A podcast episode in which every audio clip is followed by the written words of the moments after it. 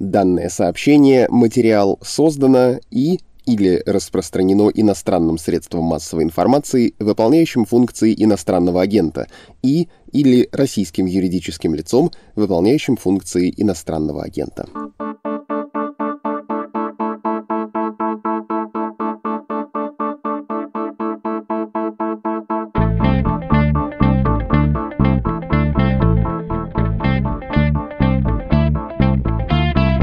Здравствуйте, это «Что случилось?» Подкаст о новостях, которые долго остаются важными. Меня зовут Владислав Горин. Снова про Афганистан, точнее про беженцев, исход которых из страны уже становится проблемой и для Европы, и вполне может быть будет проблемой для России и ее союзников в Средней Азии.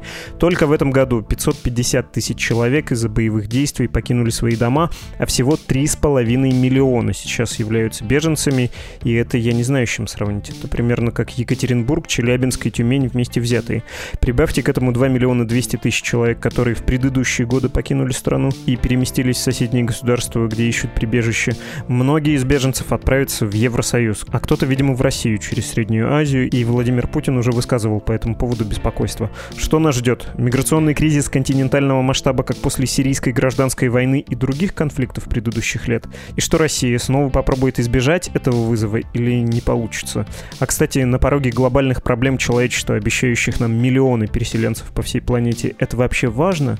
Примерно такие вопросы хочется задать директору Института миграционной политики Ольге Гулиной, и они будут заданы после короткого отступления, содержащего полезное объявление.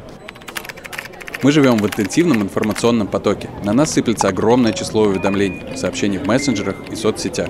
К тому же многие сейчас перешли на удаленку, и границы между личным и рабочим почти стерлись. Все это может приводить к усталости и выгоранию. Но как понять, что у вас именно выгорание? Об этом расскажет клинический психолог Роман Матафонов, который сам когда-то сталкивался с выгоранием. Мы опираемся в первую очередь на такие проявления, как нарушение сна, тяжело просыпаться, а вечером наоборот, не тяжело уснуть. Еще одной из такой черт будет являться ощущение, что я не успеваю. Переработки, питание, да, нарушенный аппетит, вообще пропущенные обеды, тоже такая характерная черта. Еще такая явная черта – это когда коллеги или клиенты бесят, вот прям безосновательно. Вопросы, которые мы задаем себе про смыслы. Зачем вообще да, я нахожусь на этой работе, что я вообще здесь делаю. Я сам сталкивался с выгоранием, я понял не сразу, что это оно, но я понял, что я выгораю, когда заметил, что я перерабатываю, потому что днем я не могу работать. Не понимал, за что хвататься. Отовсюду постоянно что-то требовалось. И вечером, когда у всех заканчивался рабочий день, я понимал, что я ничего не сделал. Хотя я вроде бы весь день уставал, да, и работал. Так я начал задумываться о том, что у меня выгорание. Ну, а так все-таки я являюсь клиническим психологом, я просто задумался о том, хм, а не оно ли это, и понял, что да, это оно. Подробнее о причинах выгорания, а также о том, как с ним справиться, как бороться со стрессом и отдыхать, вы узнаете из курса «Как победить выгорание», который запустил Тиньков журнал. У курса открытая цена. Платите столько, сколько считаете нужным. Заходите в раздел «Учебник» на сайте журнал.тиньков.ру. Ссылку мы оставим в описании этого эпизода на «Медузе».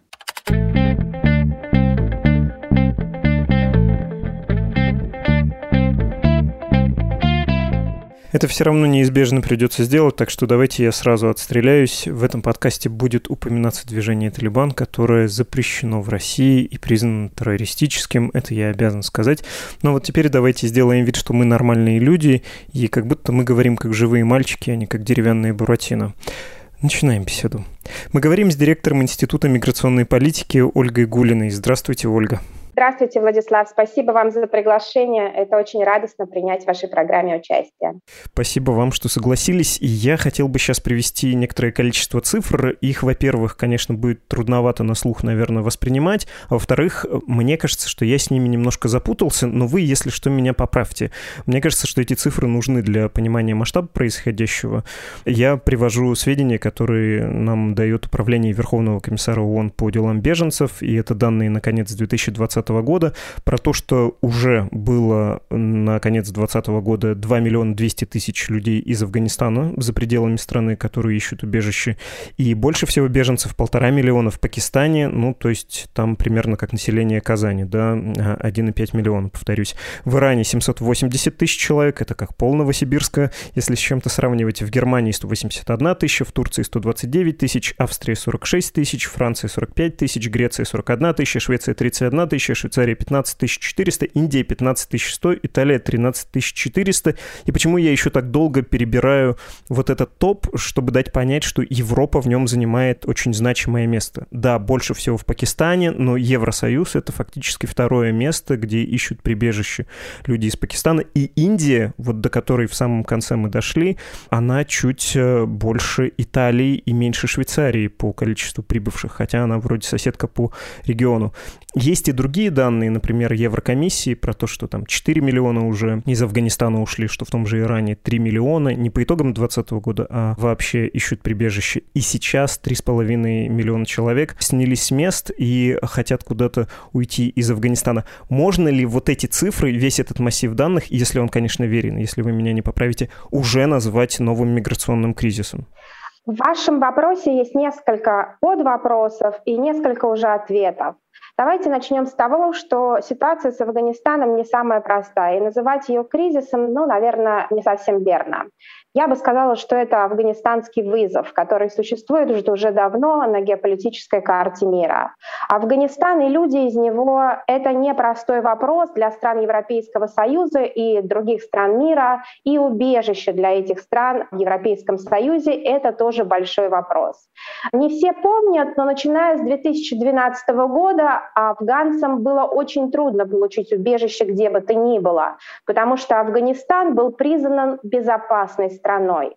Если мы посмотрим на карту Афганистана, мы увидим, что она состоит из провинций. И тогда принимающие решения люди и суды многих стран, в том числе стран Европейского Союза, выносили решение, что Афганистан, по крайней мере определенная его часть, является безопасной страной. И люди, ищущие убежище в той же Германии и других странах Европейского Союза, они могут переехать из одной провинции в другой, так называемое внутреннее убежище, и отказывали им в предоставлении убежища. Более того, в течение длительного времени это была дискуссия внутри Европейского Союза, в которой особо активное участие принимали шесть стран, о них я скажу немножко позже, Дания, Германия, Нидерланды, еще там другие, которые говорили о том, что афганцы, получившие убежище на территории Европейского Союза, они должны вернуться в Афганистан, потому что ситуация там улучшилась. И были даже рейсы, когда афганцев возвращали в страну.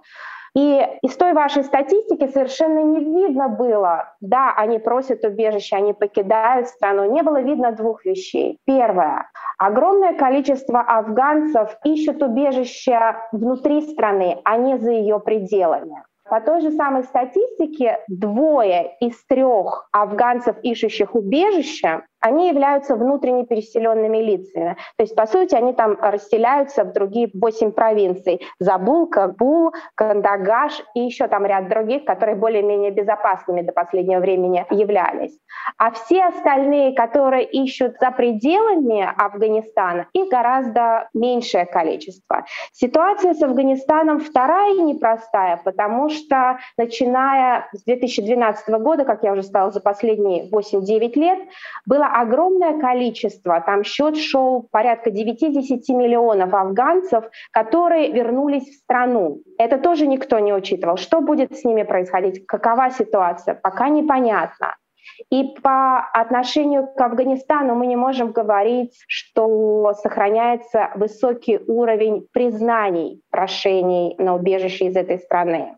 И здесь я хочу вернуться к упоминаемым мною ранее шести государств Европейского Союза, которые в начале августа обратились к Европейской комиссии с открытым письмом, оно есть в интернете, его можно прочитать. Они адресовали свой вопрос представителям Европейской комиссии, сказали, Афганистан — это вызов, мы не хотим повторения и такого давления на нашу гуманитарную систему, что как бы мы должны делать. Среди подписантов этого письма, как я сказала, Германия, Греция, Дания, Бельгия. И они ждут ответа, потому что убежище и признание прошений для граждан Афганистана в этих странах оно было и остается не очень высоким, хотя, как верно вы начали в своей статистике, давление на гуманитарную систему уже растет, и только за июнь у нас прирост только по Афганистану более 6 тысяч прошений в Европейском Союзе. Это только от граждан Афганистана. А за ушедший 2020 год у нас было более 44 тысяч прошений от граждан Афганистана. Это очень серьезный прирост по сравнению со статистикой предыдущих лет. Я хотел бы уточнить про позицию Европейского Союза, точнее разных стран этого Союза. Это, понятно, не единое образование, крайне пестрое, с разнонаправленными политиками. И то, что видел я, мне показалось, является попыткой не повторить урок предыдущего большого гуманитарного кризиса, кризиса миграции, когда люди из самых разных стран, из того же Афганистана, из Сирии, из Африки, где был целый ряд конфликтов, направились в Европу, и для европейских европейских политиков это была проблема. Многие их избиратели были не рады всему этому. И то, что я наблюдаю сейчас, это как Великобритания говорит, что готова принять 20 тысяч человек. Не будем, да, пока Великобританию исключать из Евросоюза, хотя это спорно. А главы других э, стран европейских, ну, в общем, стран лидеров, э, президент Франции Эммануэль Макрон сказал, что нерегулируемые миграционные потоки из Афганистана в страны ЕС опасны. И вот точная цитата, мы должны заранее обезопасить нас. Его за это это критиковали, особенно левые. Меркель сказала, что все это горько, что происходит в Афганистане, и вроде как было объявлено, что 10 тысяч беженцев Германия примет. А не является ли все это попыткой, ну, сказать, что нет, не надо к нам приезжать, мы не готовы к такой нагрузке? Смотрите, очень хороший вопрос, но он гораздо шире самого Афганистана и ситуации в нем, и права людей из Афганистана на убежище в Европейском Союзе. Ваш вопрос, он более о том, имеют ли люди право из одной страны, где, например, изменился политический режим, климатические условия, или вообще что-то случилось, преследования какие-то, или просто стало хуже жить, право переселиться в другую страну. Знаете, несколько лет назад Иван Крастев, очень знаменитый мыслитель, он сказал уникальную фразу, что каждый человек имеет право, не меняя правительство, если оно ему не нравится, просто изменить место своего жительства. И тогда все как бы, ну не то что аплодировали, а сказали, что да, какая интересная и хорошая мысль. Сегодня вот это, что каждый имеет право изменить страну, если ему не нравится правительство или происходящее, она как бы под большим сомнением. Потому что сегодня Афганистан, вчера Сирия, а завтра может быть Сомали, Эритрея и так далее. То есть точка на карте мира может измениться в любой момент. И весь вопрос, кто и какая страна в Европейском Союзе готова принимать людей в таком объеме. Ответ – никакая. Поэтому ситуация Афганистана, похожа ли она на ситуацию Сирии? И да, и нет. Однозначного ответа нету. Понимаете, происходящее в Сирии, там тоже очень много мигрантов, которые вне страны, но почти такое же количество, если вы посмотрите статистику, они являются внутренними переселенцами. Они переместились в другую часть страны, там порядка 6-7 миллионов человек внутренние переселенцы. Они были вынуждены покинуть свой дом, зону военных действий и просто переместились в другую часть страны. Сирия — это вообще глобальная человеческая катастрофа. Там огромное количество людей до сих пор пор им необходима гуманитарная помощь. Хотим ли мы повторения такого с Афганистаном? Конечно, нет. Можем ли мы этого избежать? Большой вопрос. И возвращаясь к тому, является ли Афганистан повторением Сирии, однозначно нет. И никакая страна внутри Европейского Союза на такое давление бюрократической гуманитарной системы не готова. Поэтому лидеры стран Европейского Союза отвечают, что это вопрос внутренний каждого, конечно, человека, и к такой массовой гуманитарной миграции никто не готов. И более того, у нас, честно говоря, очень слабые правовые механизмы, регулирующие такую ситуацию. Это показала не только Сирия, это показывает Афганистан, а в ближайшие годы, ну, мы можем вернуться к этой теме или не вернуться, покажут наши климатические изменения о том, что у нас появятся климатические мигранты. Поэтому Европейский Союз к этому не готов, и я глубоко сомневаюсь, что по афганцам уровень признания их прошения на убежище сильно возрастет. На сегодняшний момент, если взглянуть на ту же самую статистику, уровень признания по-прежнему хороший, высокий, 87% сохраняется у сирийцев, далее следуют эритрейцы, чуть более меньше представители Палестины, и меньше 50% это афганцы, Сомали и прочее. Чтобы этот уровень признания возрос, должна измениться и политическая картина внутри Европейского Союза, и как бы вообще расклад внутри самого Афганистана и внутри Европейского Союза. Вы очень дипломатично и экспертно говорите, квалифицированно. Я хочу спросить по-простому.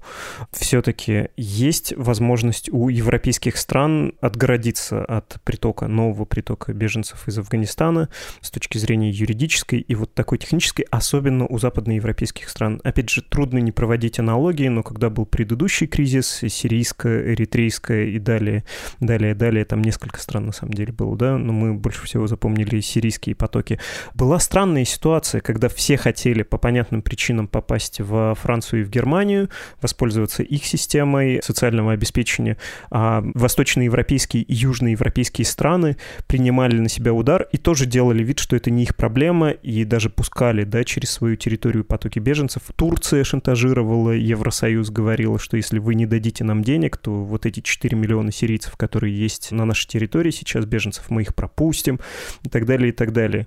Фактически у Евросоюза есть возможность регулировать этот поток? Это хороший вопрос. Ответ на него будет очень, как вы сказали, экспертный. Сегодня это Афганистан, вчера была Сирия. Никто не знает, закроется ли этот лист стран, которые нуждаются а, в поддержке населения и праве на убежище. Никто из политиков Европейского Союза не знает. Скорее всего, из-за происходящих событий во всем мире неспокойно, из тех же самых изменений климата, политических изменений, лист на Сирии и Афганистане не закроется. Через некоторое время будет другая точка, и там людям тоже понадобится право на убежище. И такого массового предоставления убежища никто давать не готов. Все лидеры европейских стран ратуют за то, что право на убежище — это индивидуальное право. То есть, по сути дела, это право индивидуального афганца, это право отдельного россиянина, это право одного сомалийца, но ни в коем случае это не право афганцев, не право сомалийцев, эритрейцев, то есть не массовой группы лиц. Лидеры Европейского Союза готовы сохранять свою позицию по индивидуальному предоставлению одного, второго, третьего, четвертого прошения. Но они не готовы, и точно это не будет в ближайшее время, как массовое прошение от группы граждан Афганистана. В том смысле, что если подадут более 10 тысяч человек, их все равно будут прошения рассматриваться в индивидуальном порядке. У нас нет правовой системы, регулирующей регулирующие массовое предоставление убежища. Такой системы нет и не выстроена, хотя Опять-таки, об этом нужно задумываться, потому что нас ждут огромные перемещения потоков, и люди будут нуждаться массово в убежище с одной территории на другую. И это будет вызвано не только вопросами внутриполитических и военных конфликтов. У нас такой системы нет. Поэтому на ваш вопрос ответ нет. Я потом все-таки попробую еще раз к этому вернуться. Видимо, будет вопрос про уроки, что ли, извлеченные из предыдущего миграционного кризиса, про новые механизмы и про то, как это, видимо, должно быть или может быть настроено. Но сначала хочется поближе к России переместиться. У Афганистана проблемы, повторюсь. Многим людям не нравится то, что там происходит. Они не хотят находиться, для них небезопасно находиться в своей стране. Они снялись со своих мест.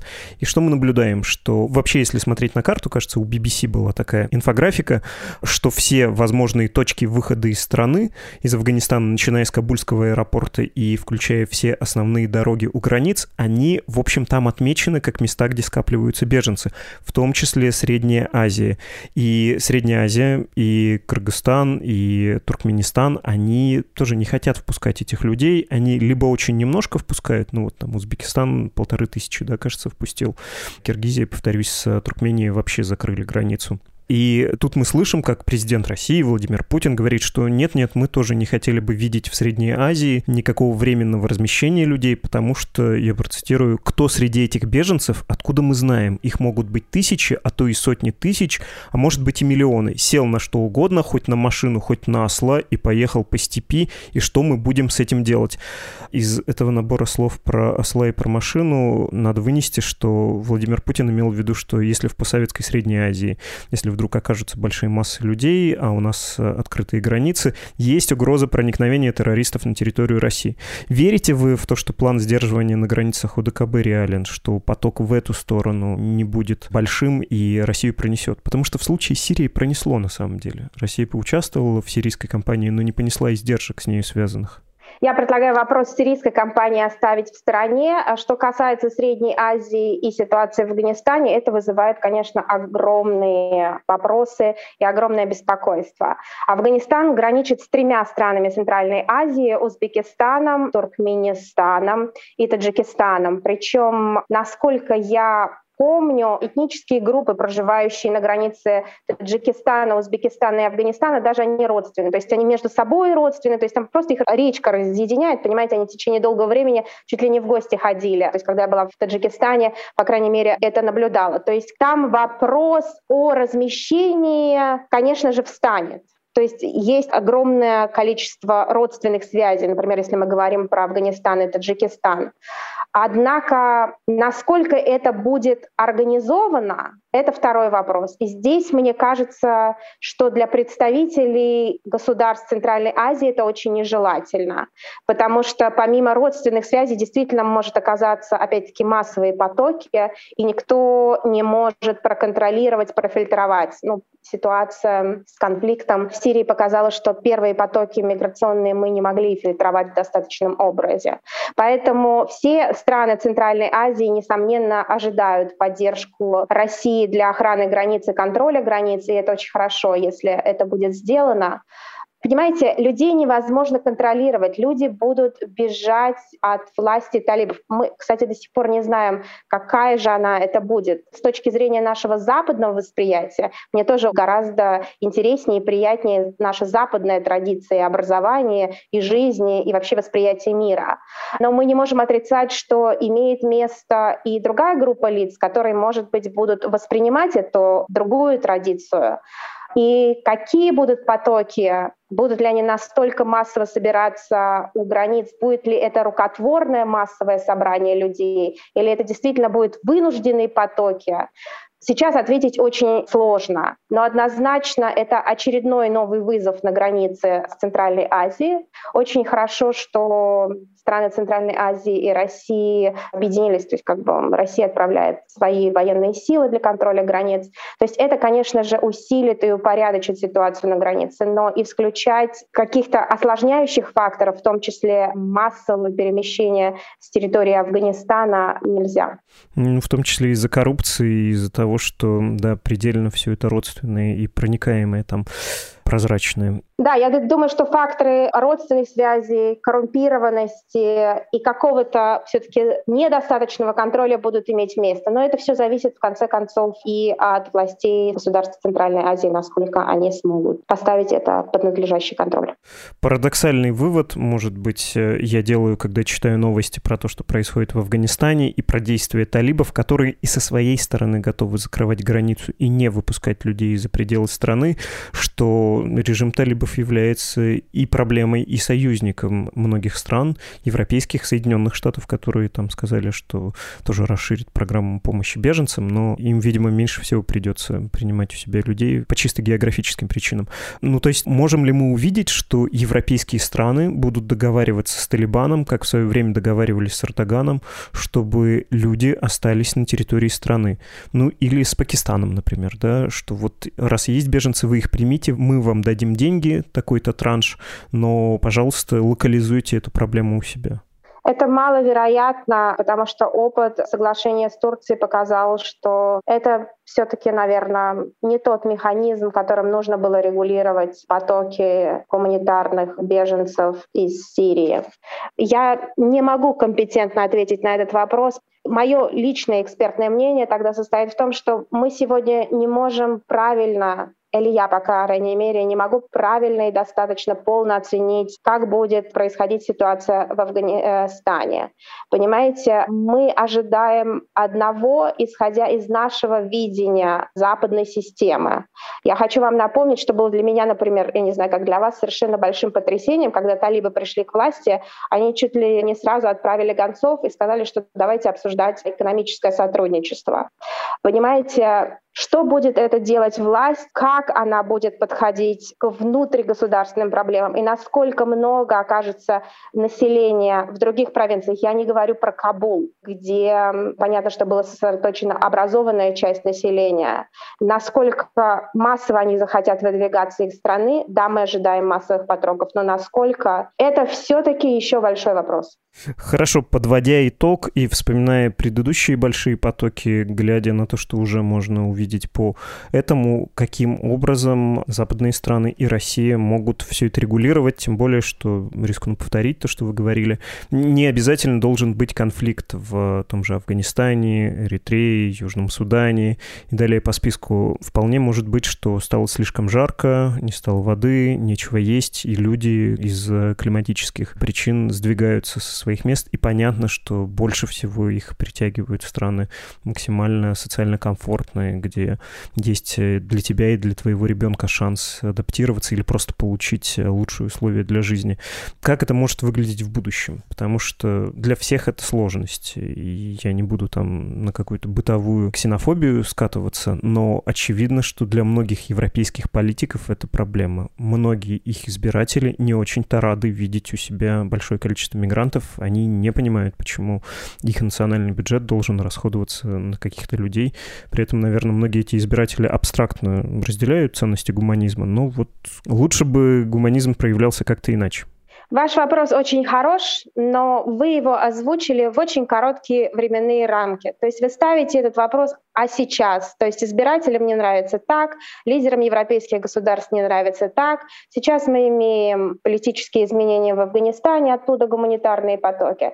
Понимаете, мы все мыслим очень краткосрочно. А ситуация меняется настолько быстро и настолько быстро нам придется реагировать к изменениям, к которым мы вообще не готовы, ни экономически, ни с правовой точки зрения, и даже с бюрократической мы не готовы, что такие даже глобальные изменения, я не знаю, там, как политический кризис в Венесуэле, ситуация с талибанами в Афганистане, даже та же самая война в Сирии, покажутся нам настолько географически местечковыми, понимаете, это будет все в одном месте, что мы перестанем на этом сосредотачиваться.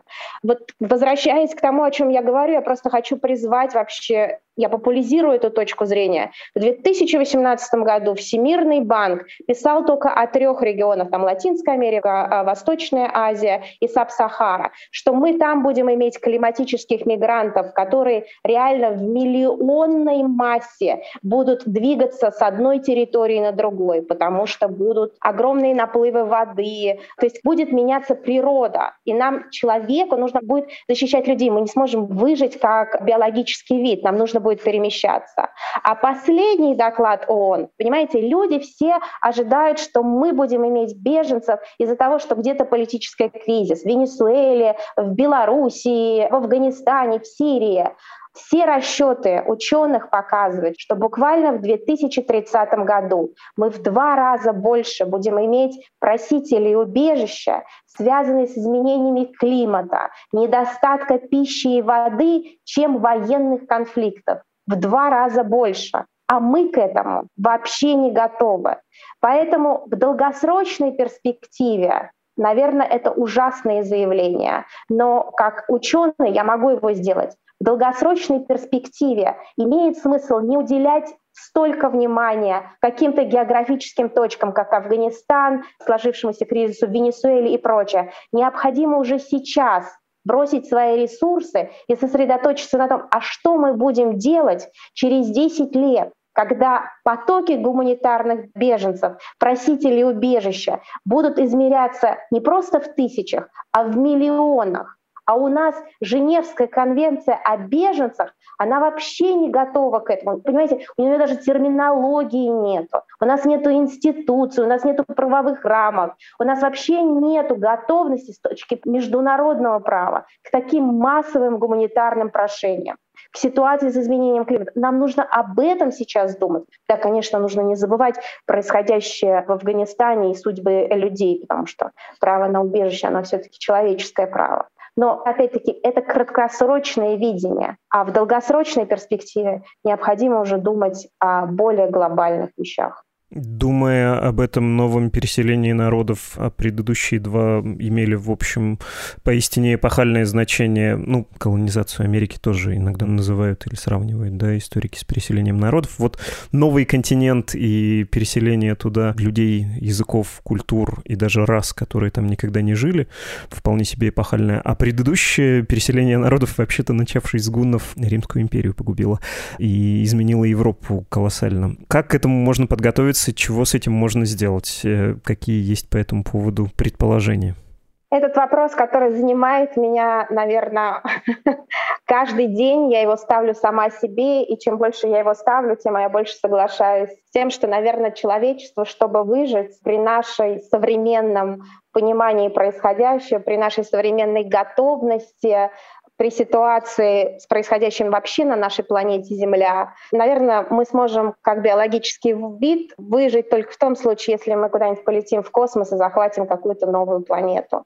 Потому что мы не готовы к сотрудничеству, мы не готовы такие глобальные вызовы решать совместно. И это самая большая проблема государств, которые до сих пор живут хорошо, и государств, которые нуждаются в помощи, и чье население бегает по миру с прошениями об убежище. Неожиданно, неожиданно, фантастически. Мы понимаем э, степень вашей горечи и вашей иронии. Ну, мне кажется, я уловил. Спасибо вам большое за этот разговор. Спасибо вам.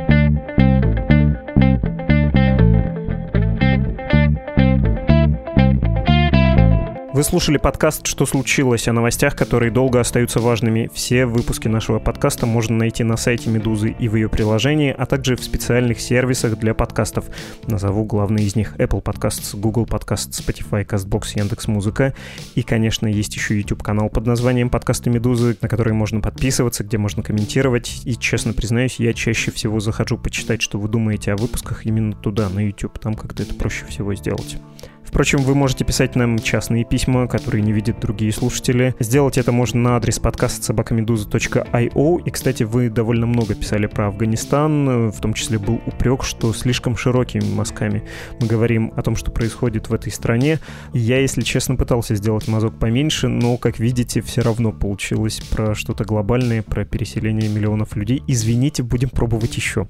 Разовые и регулярные пожертвования можно оформить на страничке support.meduza.io Podster.io. На эти деньги наше издание живет, на эти деньги делается в том числе этот подкаст. И, к счастью, благодаря вам все это пока продолжается. Нам удается работать по такой модели. Спасибо вам огромное, не устаю это повторять.